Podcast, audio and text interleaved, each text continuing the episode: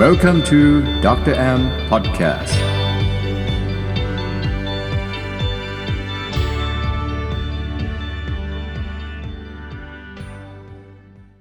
วิตามินดีครับ เป็นวิตามินที่ละลายใน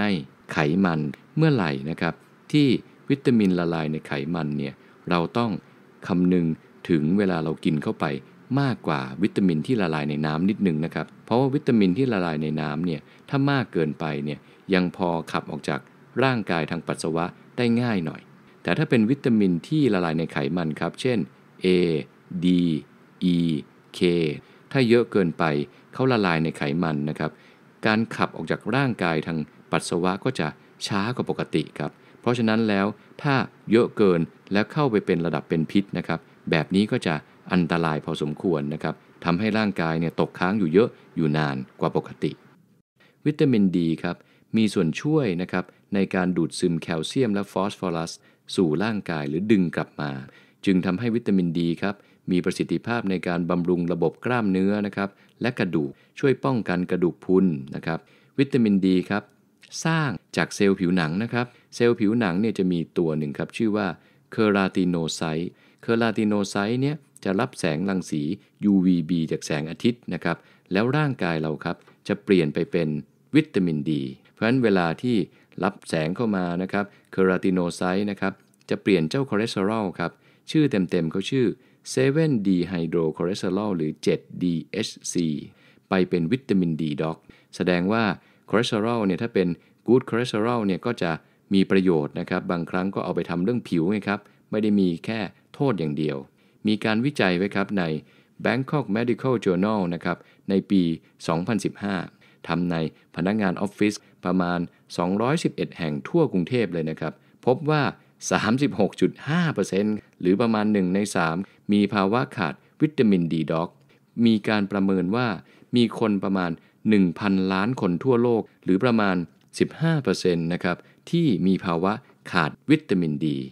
กลุ่มไหนบ้างที่เสี่ยงจะขาดวิตามินดี 1. ครับ กลุ่มคนที่มีสีผิวเข้มนะครับ ก็จะมีเม็ดสีมา บล็อกไว้นะครับทำให้การดูดซึมวิตามินดีเนี่ยไม่ค่อยดี กลุ่มที่2ครับกลุ่มผู้สูงอายุ กลุ่มที่3ครับผู้ป่วยโรคอ้วนนะครับหรือคนที่มีภาวะน้ำหนักเกิน วิตามินดีก็จะใช้เยอะแล้วก็ขาดแคลนนะครับกลุ่มผู้ป่วยโรคไตครับกลุ่มผู้ป่วยโรคตับด้วย นี่คือ 4-5 กลุ่มนะครับที่เสี่ยงมีภาวะขาดวิตามินดี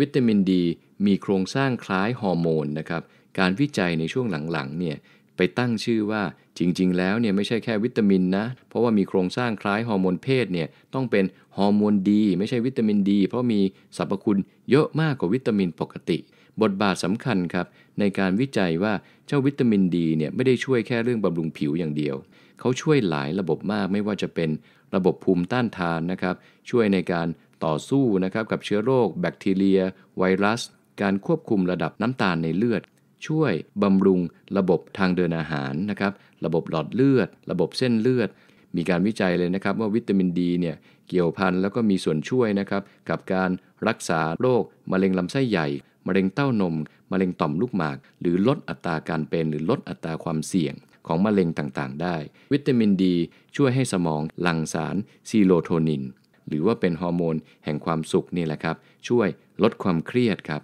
ด้านผิวพรรณครับ วิตามินดี มีส่วนช่วยในกระบวนการแบ่งเซลล์นะครับหรือว่าเซลล์ proliferation ชะลอความเสื่อมของเซลล์ผิวนะครับ delay skin aging รอยย่นมาช้า รอยเหี่ยวมาช้า หน้าชุ่มชื้น หน้าตึงนะครับบำรุงผิวพรรณให้สดชื่นอ่อนเยาว์นะครับ ปกป้องคุ้มครองเซลล์ผิวหนังจากศัตรู ถ้ามีการอักเสบเนี่ยวิตามินดีก็ช่วยได้ดีทีเดียว วิตามินดีมีประโยชน์อันต่อไปคือ เพิ่มประสิทธิภาพครับในการออกกำลังกาย โดยเฉพาะนะครับใน กีฬาที่ต้องใช้ความอึดความอดทนครับ เช่น วิ่งมาราธอน ปั่นจักรยาน ไตกีฬาแบบนี้ครับ วิตามินดีก็เลยมีส่วนในการเพิ่ม endurance ครับ หรือว่าความอึดของร่างกาย มีการวิจัยไว้นะครับใน Journal of Drug and Dermatology นะครับในปี 2009 ครับว่าการทาครีม calcitriol calcitriol นี่เป็นวิตามินดีด็อกที่มนุษย์สร้างขึ้น ครีมที่ใส่แคลซิทริออลเนี่ยหรือว่าวิตามินดีเนี่ยช่วยลดการอักเสบ และการระคายเคืองในผู้ป่วยที่เป็นโรคสะเก็ดเงิน หรือโรคผิวหนังนั่นเองนะครับแสดงว่าวิตามินดีด็อกครับรักษาบำรุงผิวไม่ใช่แค่เรื่องของความชุ่มชื้นนะครับยังรักษาเรื่องการอักเสบเป็นแผล หรือว่าแผลสิวได้ด้วย มีการวิจัยอีกครับว่า จากมหาวิทยาลัยโอเรกอนนะครับ Linus Pauling Institute วิจัยไว้ครับว่า มนุษย์ควรที่จะได้รับวิตามินดีด็อกเนี่ยประมาณ 600 IU ต่อวัน ตัว I กับตัว U นะครับเขาเรียก international unit วันหนึ่งเนี่ยเราต้องการประมาณ 600นะครับถึง 1,000เนี่ย IU ต่อวันก็น่าจะโอเค ยกเว้นใน 2 คนนะครับก็คือ 1. กลุ่มคนท้องครับ ต้องการวิตามินดีด็อกมากกว่าปกติ และกลุ่มที่ 2 คือกลุ่มผู้สูงอายุที่อายุเกิน 70 ปี คราวนี้ครับเรามาดูว่า Linus Pauling Institute เนี่ยเขาบอกว่าเฉลี่ยประมาณนี้นะครับ สมาคมอื่นก็บอกวิตามินดีประมาณนั้นนะคะ ถ้าถามหมอแอมนะครับว่าวิตามินดี ฟันธงให้หน่อยค่ะ รับประทานโดสเท่าไหร่ดี ก็เหมือนเดิมครับ เราต้องรู้ก่อนสิครับว่า ในเลือดเราเนี่ยมีระดับวิตามินดี เยอะพอหรือยังปัจจุบันครับการตรวจเลือดเพื่อวัดระดับวิตามินดีด็อกนะครับก็จะวัดออกมาเป็น total 25 OH วิตามิน D3 แล้วก็มีการเจาะ 25 OH วิตามิน D2 ด้วย รวม ๆ ทั้งหมดครับ ควรจะมีเกิน 30 ไมโครกรัมต่อลิตร ถ้าเรามีไม่เกิน 30 แสดงว่าเราขาดวิตามินดีด็อกระดับมาตรฐานควรจะอยู่ที่ 40-80 ไมโครกรัมต่อลิตร แต่ไม่ควรเกินนะครับ วิตามินดีด็อกละลายในไขมันใช่ไหมครับ ก็ต้องมีเพดานไว้หน่อยว่าเกินไปเนี่ยเป็นพิษ ไม่ควรเกิน 150 ไมโครกรัมต่อลิตรนั่นเอง มีการวิจัยไว้ในวารสาร Nutrient ในปี 2012 ว่า ผู้หญิง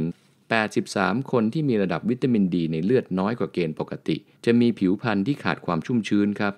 มีผิวพรรณที่เหี่ยวง่าย และเกิดรอยย่นได้มากกว่าคนปกติ อีกการวิจัยหนึ่งครับใน Journal of Clinical Aesthetic and Dermatology ปี